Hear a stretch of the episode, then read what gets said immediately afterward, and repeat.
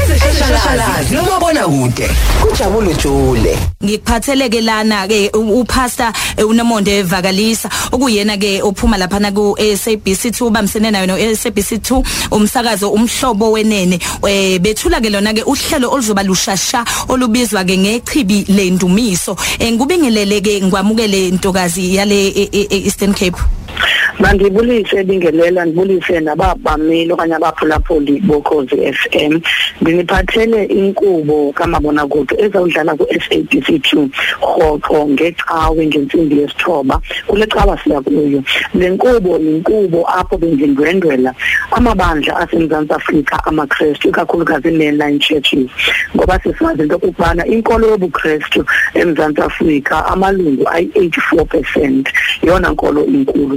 Ngendanomdla ukwazi ke into okubana ivelaphi lenkolo athini amasiko ayo imfundiso zayo insika zayo ize kanjani eMzantsi Afrika? Njengobana siqhubeka ke kule veki ephelileyo kule veki ngomvulo bemlapha eClermont ngizodibana naye uBishop Msowenkosi Biyela kwibandla lamaLuthari abizwa ngokubana iLutheran Church Evangelical Church in, in Southern Africa.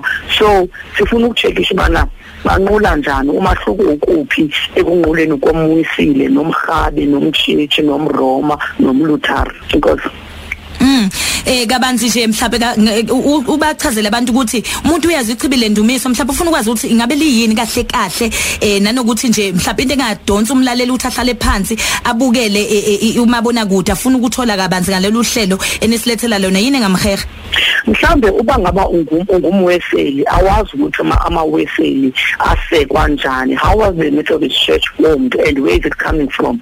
Watch the show. If you are the member of the Roman Catholic Church you don't know how it came to be in South Africa. Bukela uzawuva into bana lenkonzo khonza kuyo oyithanda kangaka lo Mario Kebilo ngcwele othetha ngayo iRosary ivelaphi why uMario Kebilo kungathi uYesu Kristu? Mamela uzobukela eh, inkqubo uyazi kahle kahle ukuthi impande zesonto lakho zisukaphi kahle kahle. So le nkqubo ingalonto ukuthi sikhonza uNkulunkulu omnye uThixo uYesu Kristu siyakholelwa kuye nomoya oyingcwele. Kodwa akutheli sinamabandla amaninzi sohlukaphi sizawuba ke ngoku ihistory lokubana ibandla nebandla ikakhulukazi ama-mainline church avelaphi asukaphi awufuni ukuxhoswa kule nkqubo. Ukuze wazi ukuthi kahle kahle uma ngumwisile kuchaza ukuthini uba ngumwisile kahle kahle. Mm siyezwa kakhulu sisi Nomonde. Eh ngifuna ukuthola kahle la ukuthi eh ingabe umehluko ungakanani ukuthi inkonzo mhlawumbe inqubo yenu niyenze ekumsakazo nakuyi presenter lapha na kwi TV usiveza lapha kumabona kude